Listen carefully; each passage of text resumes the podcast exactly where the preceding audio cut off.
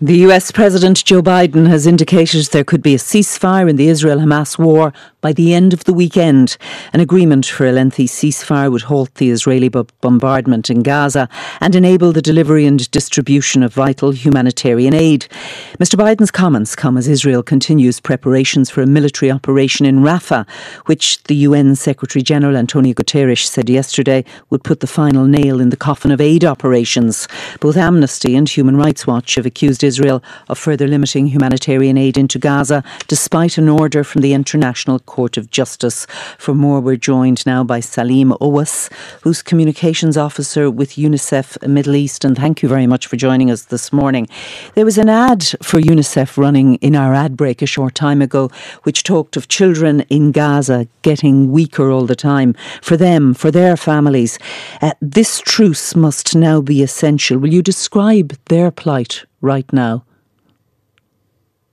Yeah, thank you. Uh, the problem now is more and more uh, children are being affected not only by death and, and maiming and uh, being injured, but also by the complications coming from this uh, continued violence for over four months now. Uh, we're seeing a real uh, dangerous rise in malnutrition among children under two. before this escalation in, in Gaza as a whole, there was only 0.8 percent uh, of the of the population under two uh, facing acute malnutrition. Now in the north of Gaza, it's 15.6 percent. That's a huge rise in only three months because these numbers are coming from January. Um, of course, uh, by now we, we estimate that the number has uh, grown up. Uh, that's part of the story. Another part is uh, the spread of diseases, the lack of water, the lack of fuel for uh, we are in winter in this region, and the weather is, is really harsh on children and their families, especially those who are sheltering in tents and makeshift uh, uh, shelters. Uh, the situation in Gaza is really horrible. Um, as you said, uh, children continue to, to bear the, the heaviest price for what's happening now in Gaza. And without uh, a ceasefire. Um, to be honest, what we need now is more than just a truce. We need an immediate, continued uh, ceasefire uh, for uh, children and their families to be able to live and for the aid to continue.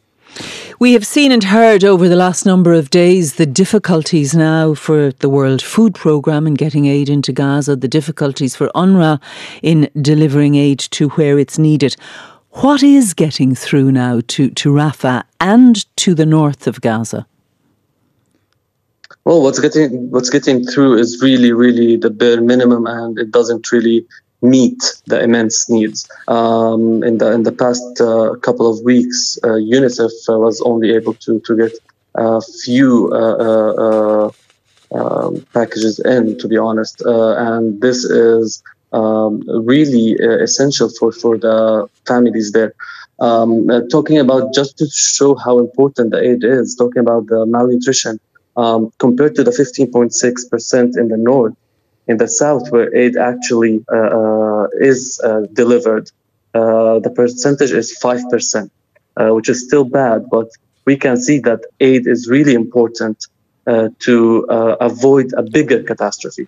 Uh, to the north, in the past four weeks or so, almost nothing has gone through.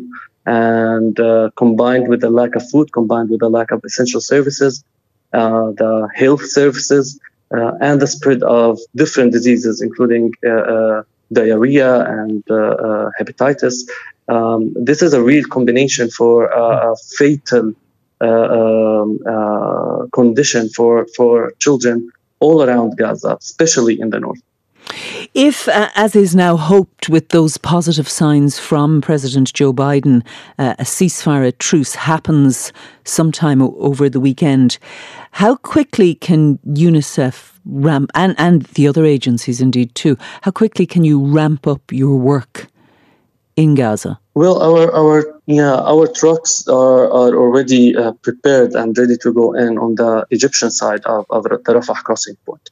Um, now, uh, if aid is allowed to get in without obstacles, uh, to get unimpeded access, that will that we we will be able to get uh, uh, as much as possible in.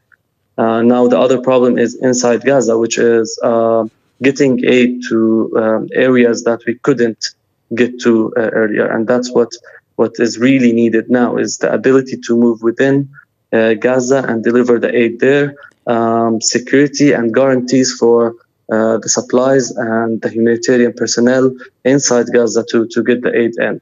Um, that's why what we need is a ceasefire. Uh, while uh, truce might be helpful, it would be uh, um, we saw another truce earlier, and it was too short to actually get to the children who, who need help everywhere around Gaza.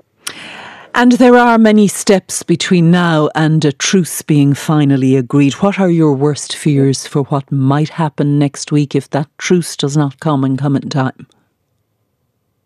We are already uh, uh, uh, compromising thousands of, of children and their lives, putting them at risk either from malnutrition uh, or disease or uh, the violence itself. And every day, um, honestly, we are losing many, many children uh, their families and uh, the, the whole ability to, to help them. And the, the, the, biggest fear now is to lose more children to, to this uh, violence that's nonstop and it's been, it's been too long. Salim Oweis from UNICEF, thank you very much for joining us.